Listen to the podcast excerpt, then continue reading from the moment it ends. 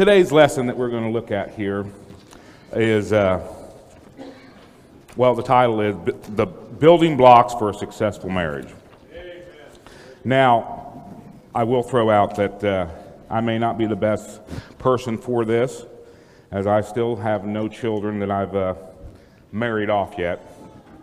But they are, I'm dedicating this lesson to my two oldest children because they're at the age to where they're starting to ask what's appropriate, what's not appropriate, what's, what's going to make a good spouse, what's not going to make a good spouse. And in the 10 minutes here and there that I can hold their attention, I really can't get all the information. So I thought to myself, well, how about I just uh, give a 45 plus 10 minute or so lesson on, no, I probably, I'll keep it at 45 minutes, um, of what that might look like. And so we're going to look at building blocks, precursors to a successful marriage. Now, this is not necessarily focused on how to keep a marriage from divorcing. But you can have a, a, marriage that lasts 60, 70 years and not be a successful marriage. Would you agree with that, some of you, anyways? Absolutely. The success is not, necess- is not the end. It, that's a wonderful thing. That is part of the success, no question about it. But you can have a miserable marriage, you can have a marriage that is not glorifying God, and you can have a marriage that is not in any way benefiting God and His church, and stick it out till you die. So I want to look at some precursors, some building blocks for you young people, but I think parents can gain something from this too, hopefully. Some things that I have found with couple counseling that that occur after that honeymoon stage and begin to erode, we'll say, the ability to have joy in the relationship. Joy is an important part of a marriage. If you don't have joy in the marriage, what's the purpose, at least for you? So that's what we're going to look at today. We're going to look at four points that I think that are really, really important. That if you get these four points down, that you are far less likely to have friction after the honeymoon period begins to work off. Now, marriage is a non-stop work. So don't, don't think that, oh, well, you get these two things, or these four things, and I don't have to worry about anything, anything else. But there, there are things that take place inside the relationship that you must wait for the relationship, like communication. Communication is a key aspect to a successful marriage. But you have to get the personalities together and begin to learn how to communicate with each other for that to happen. So I don't want to talk about that. I want to talk about things that you young people, and even if you're married, you can still st- turn some of this stuff around. That you young people can be focusing on right now in your singlehood. Your singleness is some of the most valuable time that you will have. And some of you may only get a year or two once you're out of high school. Some of you may get more. There's no specific time. God's timing is not our timing. We don't need to get all worked up because some of them getting married at 20 and I'm still 25 and it hasn't happened. Don't be frustrated. You have an opportunity. And that's what I want to look at today is using this opportunity wisely. All right, so the first point, we'll say our first little bulletin point here for a successful marriage. Number one, and in fact, let's, let's read this verse first. In 1 Corinthians chapter 13, verse 11, I, I really want to, everything that we're going to talk about today is going to be found, founded, the foundation is going to be in this verse. When I was a child, I spake as a child. I understood as a child. I thought as a child. But when I became a man or an adult, I put away childish things. You can be 45 years old and still be a child. And that will be a struggle in a marriage. A marriage is an adult institution. You don't have to be old, but you need to be mature in order for it to function properly. So, what I want to look at, today, some of these things we're going to look at today, is making that transformation as always being taken care of by my parents having that ability to be a child, and now taking on one of the greatest responsibilities that you'll have your spouse, putting away those childish things. The first area we're going to look at today salvation. we must be equally yoked. 2 Corinthians chapter 6 verse 14, be ye not unequally yoked together with unbelievers. It doesn't get any simpler than that. And this is really, really important. We live in a world today that says, hey, don't worry about what I am, just worry about you. I said Jesus is my Savior, I'm saved, let's go on.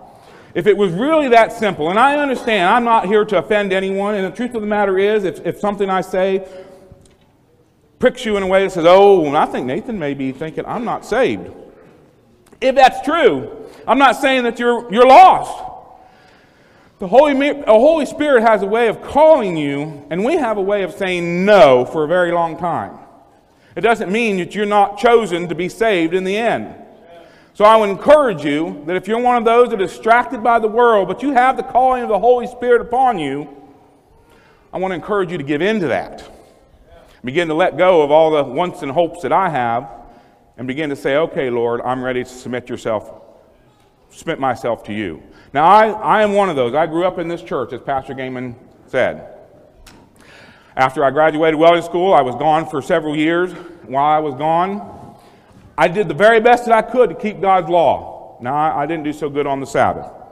But the other ones, I mean, I didn't go out and drink. I didn't go out and do drugs. I didn't go out and sleep around, even though that's all I was surrounded with. I knew what right and wrong was, and I, and I know who God was.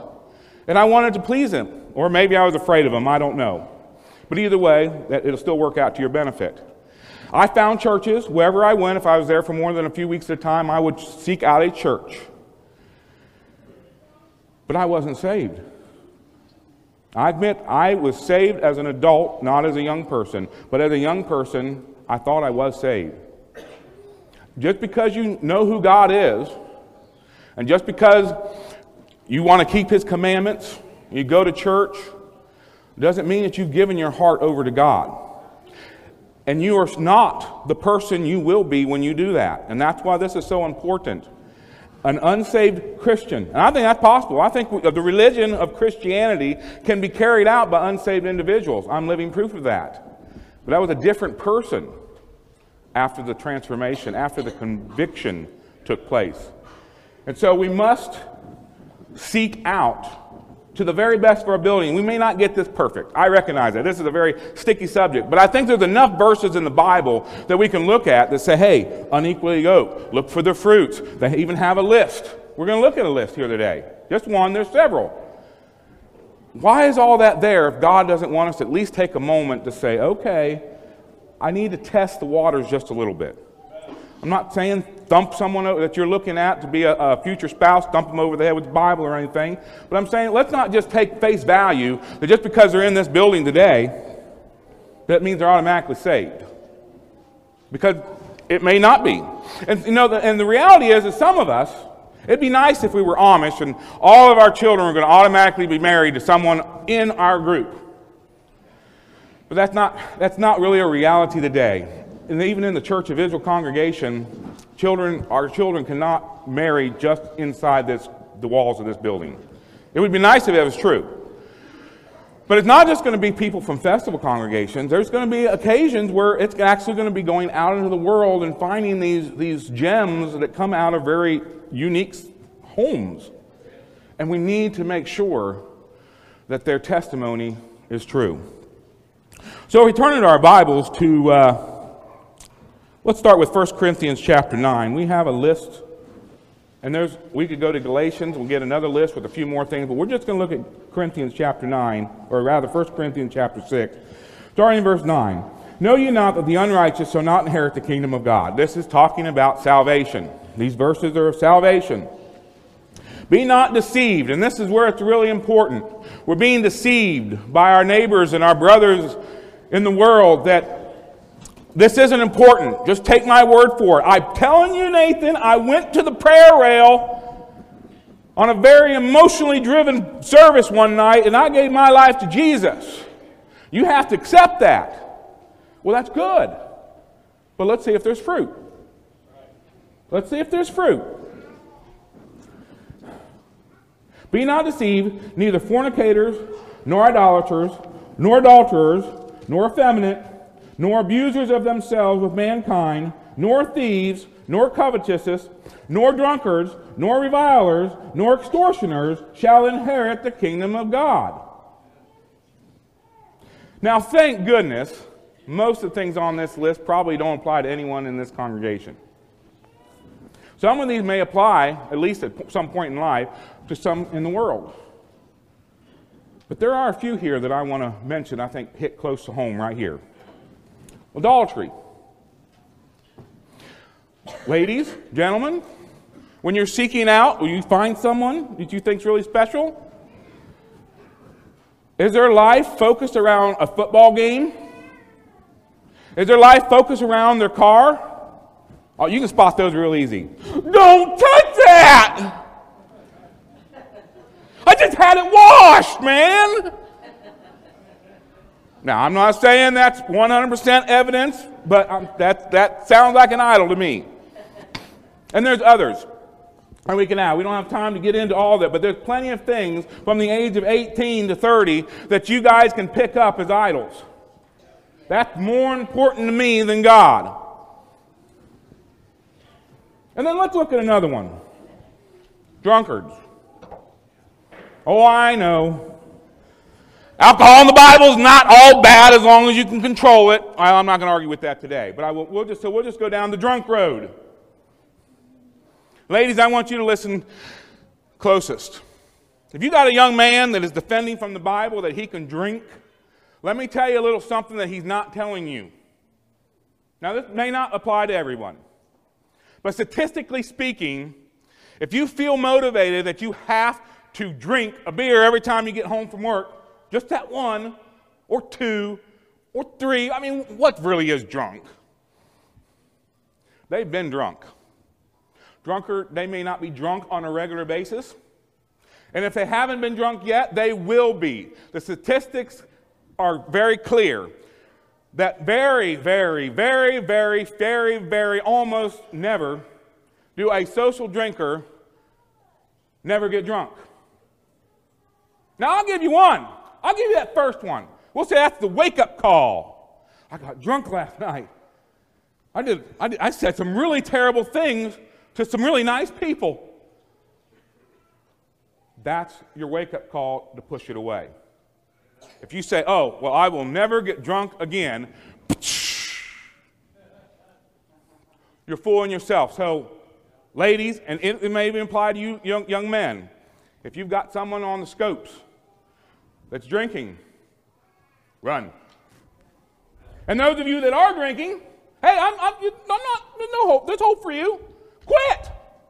That's that simple. That's fine if you want to say that you can drink. The Bible doesn't condemn drinking. That's fine. Just don't do it so that you can avoid the drunk part. Because it is damaging and it's a destroyer of marriages. And even marriages that don't end in divorce, alcohol destroys that relationship. Not only with your spouse, but with your children. It's not a, a game that you want to play. It's not something you want to take a chance on. All right, now moving on. Let's look at another point. A person under authority. 1 John chapter 2, verse 3 and 4, which, uh, the, well, I'm just going to say it. Here, or rather, uh, hereby we do know that we know him, him being Jesus Christ. If we keep his commandments, he that saith, I know him and keepeth not his commandments is a liar, and the truth is not in him. If you find someone that seems like they are a little rebellious in nature. Again, you don't, it's not that you don't have hope, but that's a red flag. The red flag, especially for you ladies, because the reality is, everything I'm saying here can go both ways. But the men do end up carrying the authority figure. And so you're going to be forced, not forced, but you, you need to voluntarily place yourself under his authority. So we need to take a little time, husbands and wives, Fathers and, and mothers, take a little time, make sure that our children are dealing with someone who's under authority. And yes, we're talking about God's law. But it doesn't end there. Jesus was questioned. He says, Should we pay our taxes? should we give that evil man Caesar our money, our our money, our money that he's spending on building temples to false gods? You hear talk like that today? Well, I can't give him, I got to run from the taxes. And then they blame it on what the taxes are used for. Well, here's what Jesus' answer was. He didn't say, well, when Caesar is spending the money wisely, we should probably pay taxes. I mean, we, we want good roads. And Romans had good roads. But when he's spending it on those temples, when he's spending them on those uh, places that we disagree with, don't pay them. No, that's not what Jesus said. Jesus said, Give unto Caesar what is Caesar, and unto God what is God. This is not our world. We need to occupy until he comes. We need to do the best we can with the opportunities we have. But when you see the whole world falling apart, don't worry, this is not our world. We're only here temporary. And we need to remember that's not our money. We need to be wise, and we're actually talk about that today. But we need to be under authority, even to our civil figures, as long as they do not require us to violate God's law. That's the line we never cross. But until that line is drawn in the sand, ladies, gentlemen, be careful about someone who's really eager about running away from the government. We need to be wise, but we don't need to be rebellious. Rebellion is not a sign of salvation. Prayer life. This is an area that we really can look closely at because it's kind of obvious. Now, I'm not saying that this is guaranteed, oh, he doesn't sound like he prays very good, he must not be saved. But there is some validity and Scripture says that for a Christian, Ephesians chapter uh, 6, verse 18, pray always with, with all prayer and supplication in the Spirit, and watching unto with all perseverance and supplication for all saints. Saints. This is a part, I don't know that you could actually have a relationship with God without prayer. I just don't think it's possible. So I say that if someone doesn't have a prayer life, I'm going to I'm going to be bold. If you don't have a prayer life, you're not saved. Now, how about those who are coming in and saying, well, do you have a prayer life? Well, that's a hard thing to determine. So I, I want to be very careful about setting up this well you go around judging who's saved and who's not based on the prayers you hear one thing you have uh, these public prayers man some people get really nervous so don't be judging someone that comes up here and says lord we thank you for this day bless this service amen their mind's not working they're nervous that's okay but young ladies, young men, young ladies especially, ask your, this person that you feel like you want to spend the rest of your life with, find something in your life and say, hey, will you pray with me? What's the response? Someone who has a relationship with God in prayer is going to be far more eager than someone who doesn't. In fact, someone who doesn't may not may simply tell you no. Well, well have, have your dad pray with you or something like that. Also, you can spot it. I've been to family reunion situations where they'll have someone pray, and you can literally tell when it comes to naming who God is, they don't even know what to call him. I mean, and then they're sitting there studying uh, uh, um, uh, God. A lot of times where they land. God. I'm not trying to come down on anyone, but you can tell when someone has a prayer life. The truth of the matter is, young people, if you have a prayer life, it will, it'll show. You can't help you. You'll show. You can, you can tell. Maybe they don't know how to articulate every little scenario of blessing, but when they address their Father in heaven, you can tell that they've addressed him before. And it's not just, uh, uh, uh, uh what do we want to call them? Okay? Prayer. Ladies, uh, gentlemen, don't be afraid to ask them what your prayer life is like. You're getting ready to spend the, you wanting to spend the rest of your life with this person, but you're a little nervous about getting too deep in their personal stuff. Uh-uh. Get personal. Okay? We don't, we don't hesitate to get holding hands and, and putting our arms around each other. That's getting personal. Let's get personal in a way, in a way that matters. Ask them, what's your prayer life? What do you pray about? Do you pray? You'd be surprised when the question comes down the line how some might actually hold for a second. They're thinking, I don't want to start this relationship off on a lie, but I can't say, no, I don't pray. even in that awkward moment, it might open up a door to say, okay, let's talk about this a little bit. Let's just talk about it. Next area.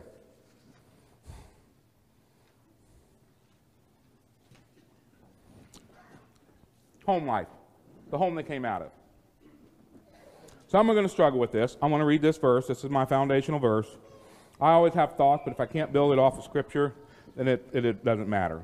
So here's where I'm coming from. Ephesians chapter 6, verse 4. And ye fathers, provoke not your children to wrath, but bring them up in the nurture and admonition of the Lord. I think it is okay to look to the parents and the home that they came out of and see if it is God focused in the way they live and the way they teach their children. What are their priorities? Do they look like church going Christians? You had to build a case in court. Could you do it against that family? There's something that counselors use a lot. I've used this. It's called a family tree. It's for premarital, it's for premarital counseling. And you sometimes can use it even in regular but it's called a uh, family tree inventory. Has anyone ever heard of something like that?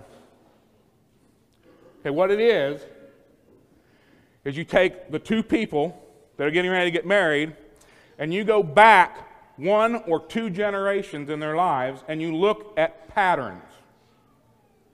Now, you don't look at good patterns, you focus on the bad ones and make sure that these patterns you want to know about these patterns. And one of them is alcohol. You'll be surprised that even the, the world out, the, the, the secular world, a secular counselor will want to know if there's alcohol in one or two generations back and who it's in. Apparently, it's a pretty serious thing. But they'll look at that and they'll look at drugs, they'll look at abuse, they'll look at anger, they'll look at all these things that we would naturally think, well, that's not going to be healthy in a relationship. Why do they do that? Because nobody, hear me out, nobody in this congregation is a victim to their family. You can be different.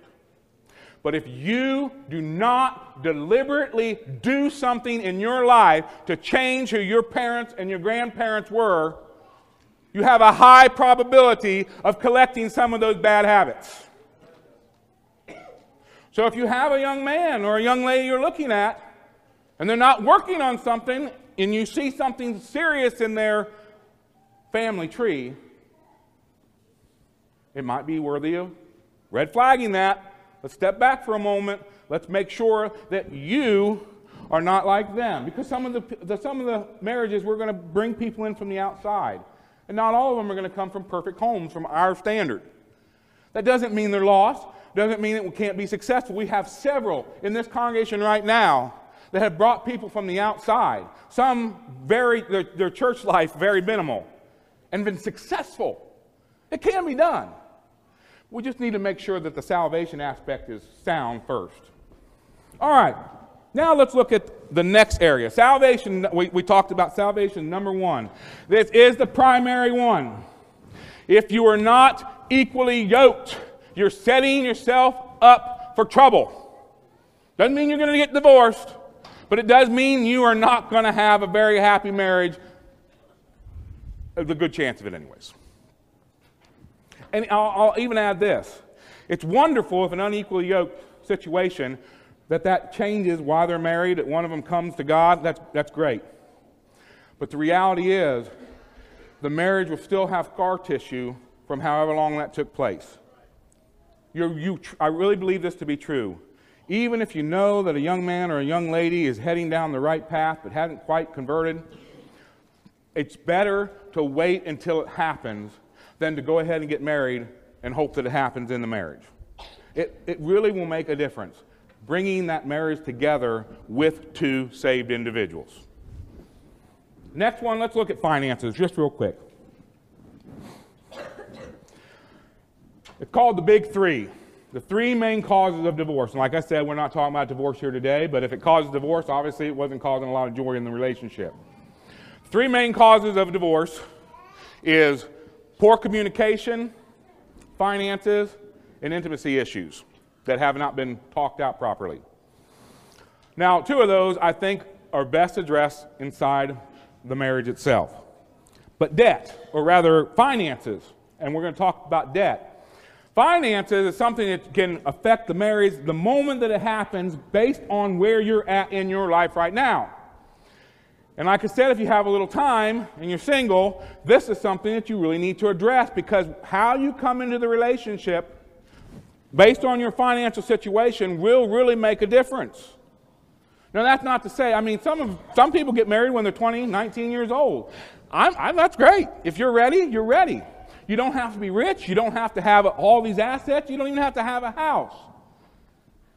But I'll tell you what will make that marriage really tough right off the bat, and that's debt.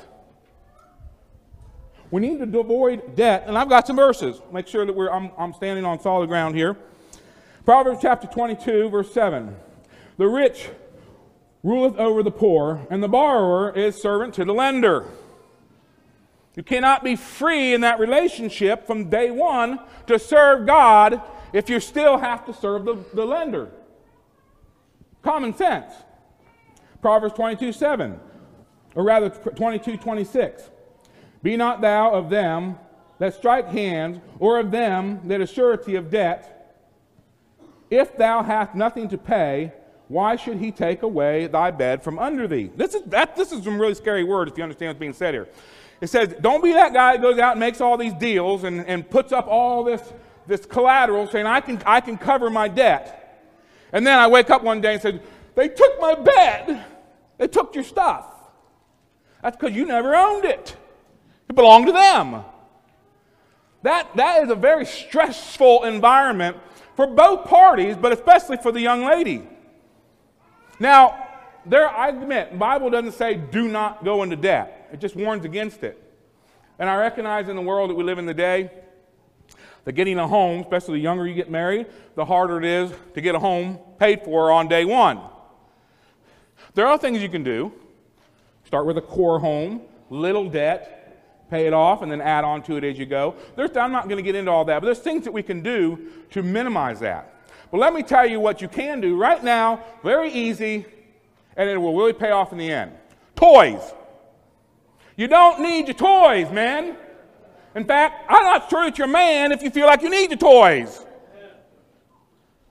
You don't need, now, if you can afford them and you've got everything taken care of, I'm not saying that there's something wrong with a four wheeler.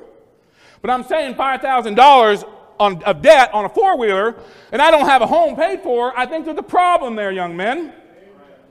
Ladies, you can place yourself in there however it fits, maybe a car or whatever.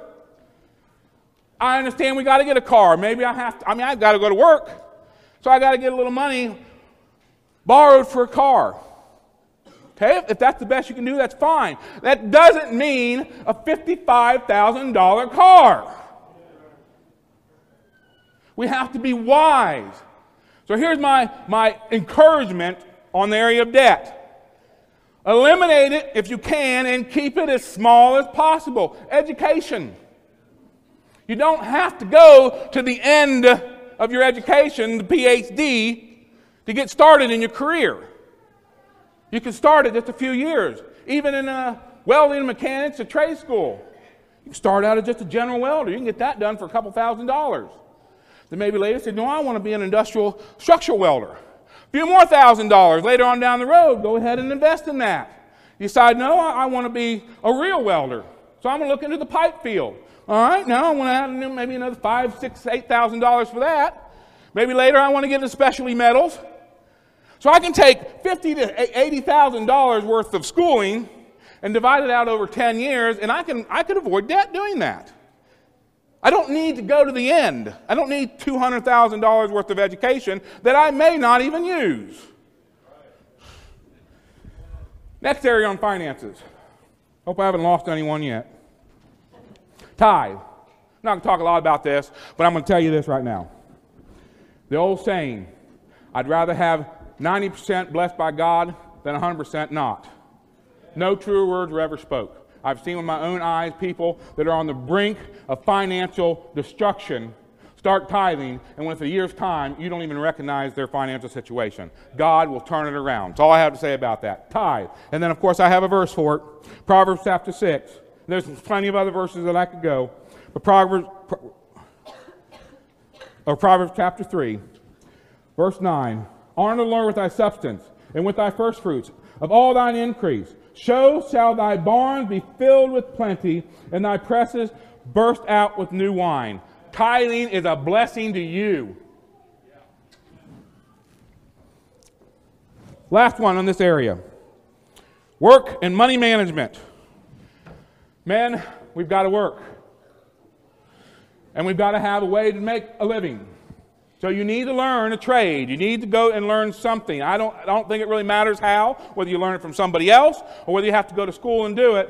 But you have to learn something that makes you important, makes you valuable. Okay? Plain labor, it's a good place to start. But that doesn't make you valuable. They're working on training monkeys to replace just plain labor. Walmart's replacing labor with machines. Labor is, and I'm not trying to come down on anyone. If that's all you know is labor, not too late. Learn something. Learn something. Even if you don't use it fully or ever, you need to have something when hard times come along that you can go out and do something to provide for your family. And, and, and we're coming into a, an age more and more, I believe, to where you really need to be able to be self sufficient, have small businesses. It's getting to where you can't hardly work in the world in many fields. The medical field, it's, it's coming to a point really close in our time where you're not going to be able to even work there unless you give in to God's law and adapt theirs. So we need to be thinking, what can I do in and of myself? And of course, money management. We need to take the time that we have now as single to manage our money. We talked about the toys. But, young man, and I think toys are a killer. You buy these toys, and I had an issue with that. I, I had an issue with paintball when I was a young man. I spent tens of thousands of dollars on paintball, and then sometimes at a tournament I might win 20 bucks, and I felt like, you know, I was ready to go pro. no, I was, I was in the deficit the whole time. The whole time.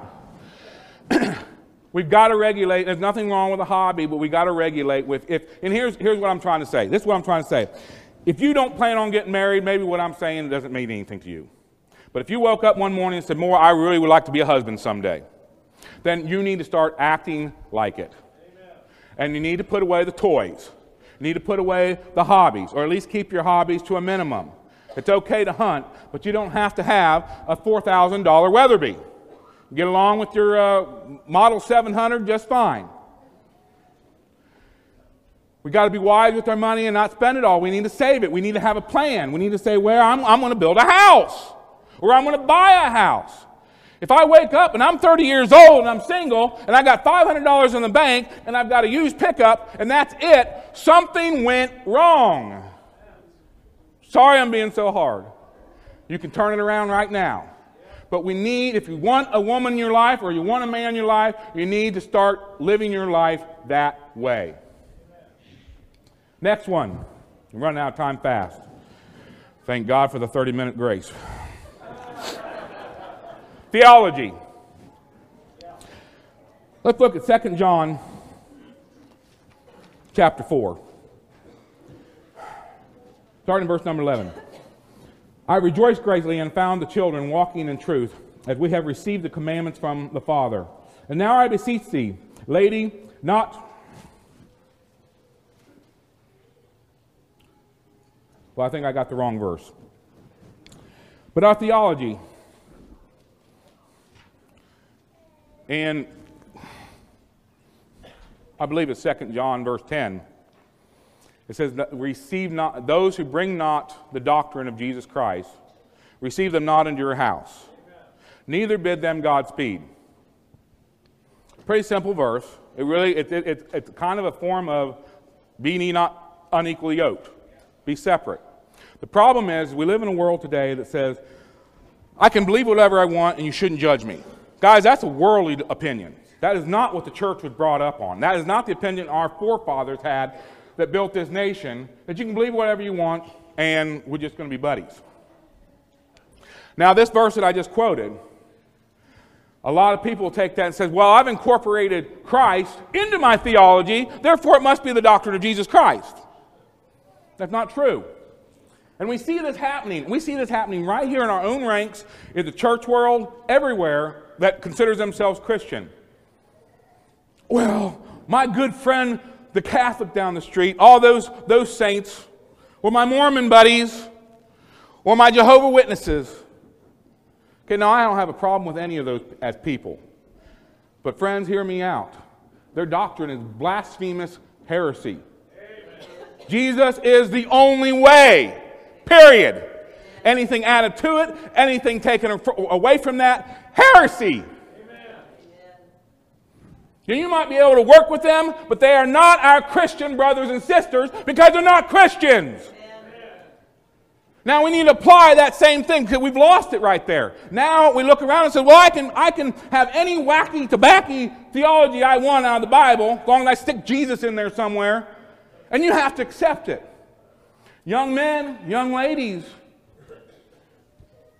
you want someone who is founded in Scripture, not in their interpretation, their private interpretation of it, but Scripture, the whole Bible. False teaching sat over here in the corner. When you apply the whole Scripture, they fall apart in a heartbeat, but it doesn't seem like they want to let go of them, and I have a reason for that. Why is it that theology is so easily held on to? Well, one of them is emotional attachment. We get attached to our beliefs. One of it might be because it's just something we grew up with. I'm attached to it because it's, it's everything I know, the good memories that I have of my church, good memories I have with my parents, whatever it might be. I don't want to let it go because of that. I understand that. Not judging you at all. But right is right and wrong is wrong. And, and when it comes to marriage, we need to make sure we're going into that marriage equally yoked with right doctrine. Another area that might be a struggle it makes me feel good. It's true. There's some doctrines, some doctrines I don't understand at all. I don't know how it makes you feel good. But some doctrines that makes me feel good. Now, who, who here is at least aware of the scammers on, we'll say, Facebook Marketplace and internet when you try to purchase something online? It's actually a pretty scary thing. Why are scammers successful? They present an item that you want. It doesn't matter. And, and, lot, and, once you've been burned, you look back and you say, man, there was a red flag there. I can't even believe that I thought this person was real. But you did. Why? Because you wanted that price and that item to be true. I want it to be true. So I will ignore this truth. I will ignore that truth. I will ignore everything that says otherwise because I really want it to be true. Can't be like that.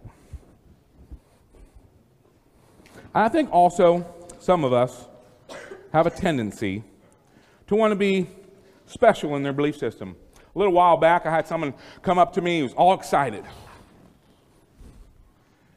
He wanted to share with me his evidence that he found in Scripture about something that I said from the pulpit, apparently, that I was wrong. It wasn't even really about whether he was right. He was all excited because he thought he had Scripture that showed that I was wrong. Why was he excited? He didn't dislike me. It wasn't a major issue. Something very, very small. Happens all the time. But he felt special. Or she feels special. I've discovered something you didn't know about. That's just natural human nature. But when it comes to working out our doctrine, we have to, at least it's okay to be excited about what you believe, but we can't be guided by those feelings to get to the end result. We have to push our emotions aside. It's not easy to do, but it can be done. And we need to, uh, see, emotions interfere with the hearing of the Holy Spirit. Sometimes we think that emotion is the Holy Spirit. Don't be fooled. Push the emotions aside, allow the Holy Spirit to talk to you, and logically work out these doctrines. And again, And I, I'm, I'm, I'm, every household, that's the beauty of being a parent. Every household gets to determine what's acceptable and unacceptable for their children to marry. So I'm leaving that up to you. I'm not telling you what to do. But I do recommend that you, you look long and hard, fathers and mothers, and make sure that your child is marrying somebody that is walking in the doctrine of Jesus Christ, the doctrine of the apostles. And if they throw the apostles out and they change who Jesus Christ is in the Bible, well, you got problems right there. Last point, and I may have time to get it. A church. Ah. I've had a lot of battles over this one. Ephesians chapter 5, verse 22. Wives, submit yourselves unto your own husbands, as unto the Lord. For the husband is the head of the wife, even Christ is the head of the church. There seems to be a division between the family and the church.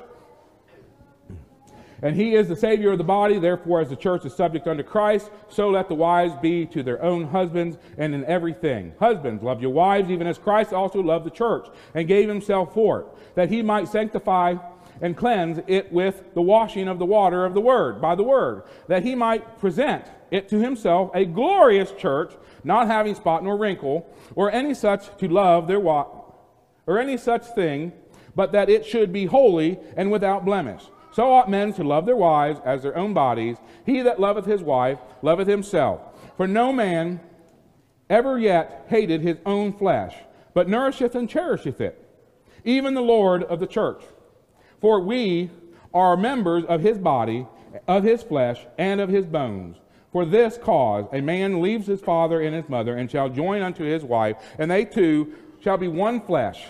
This is great mystery, but I speak concerning Christ and the church. Families and church, what I'm reading right there, appear to be inseparable. The church cannot be a church if there's not families in it. And I don't believe that a church is a single family. You might be related to everybody, but it's not a single household.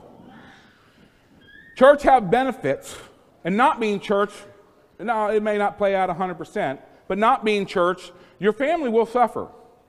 You will have issues with isolation, not having friends. I've had numerous phone calls of individuals that told me, I feel so isolated. I'm not allowed to go to this church. I'm not allowed to go talk to these people. See, we have a, a, unique belief system that, that not only does the world hate the regular church, but they hate us 10 times more. So if you go and pick a spot in the world to live and you don't have a church there with you, you're going to be isolated in a way. Now, the husbands, they, they have their little their break. They get to go to work. And then they justify that interaction with other people. Well, I have to provide for my family. But they don't, I'll be careful my wording here. But the wives and the children are at home suffering, locked up in their little home or their yard, not able to go anywhere. And when they do go somewhere, to grocery shop, they're being told, you can't talk to anyone. They're not like you, you can't talk to them. Well, if you're going to be that way, that's fine. But you need to provide an environment for your family, your wife, and your children that allows them to have interaction with like believers. If you're missing that, there's something wrong. So here is what I have right here is a, a just a we'll say a quick list of what I think a church should bare minimum should look like. One, it should have a weekly Sabbath assembly. Leviticus chapter 23 tells us we're to have a holy convocation. Six days you shall work, and the seventh we have that holy convocation. Hebrews 10 24, we're not to neglect the assembly of the people. So this, this is an assembly. The church requires an assembly of people. Next one is, is we must have a building set apart from others that is referred to in Scripture as the house of prayer or God's house. Now, I'm all right with home churches in the beginning. It's a great place to start. Maybe that's the only place you can start. But it is not a long term vision. And it will not produce the benefits of a church. Churches have a way of producing spiritual growth simply by learning to interact with other people. You will never grow closer to God than you will by being able to humble yourself and get along with someone you don't like. That doesn't draw you closer to, it will, but that draws you closer to God. When you don't have that in your life, you're isolated in somewhere in a mountain, in a, in a hole in the wall somewhere. You can do whatever you want, think whatever you want, no accountability. You don't have to get along with anyone. Then when you come to festivals or something like this, you don't get along with anyone. You can just get in your car and drive away. What's happened? Those people, they're so judgmental. They, they, they have criteria. Elders and leadership. A church needs to have ordained elders and leadership. Titus chapter 1, verse 5 reads, For this cause, this, for this cause left I thee in Crete, that thou shouldest set in order the things that are wanting, and ordain elders in every city as I have appointed thee. Elders and leadership are an important part of a church. Now, I'm just going to leave us with this. Some may really struggle with that church one. And I only say that because I've had a little bit of pushback in, in, in the past. When it comes to my daughter, I have invested as many other parents have. I'm not alone in this when I say this. I have invested in her everything that I know. I was there for everything, for her scratch, first broken tooth from falling over. I was there when she broke a shoulder. I was there on our first day of school. Every hardship, every blessing. And I did, a, I, I did a Google search, and it says that statistically speaking, on the low end, you will spend in raising a single child about $300,000 on the low end. So I'm going to go with the low end. I'm not a rich man. I've invested $300,000 in my young lady. It'll be a cold day in Louisiana before I'm just going to turn my daughter over to some guy that has about six months of investment in her that just says, Well, I don't really believe what you believe, but I'm going to marry your daughter anyway. You will have resistance. If you aren't even trying to give her something equal to what I have already offered her, well, that's going to be a big red flag for me. And I would say that church, so Ethan and Madison, mostly you, I guess, Madison, look for a man who has a church. Amen. Thank you for your time, and God bless you.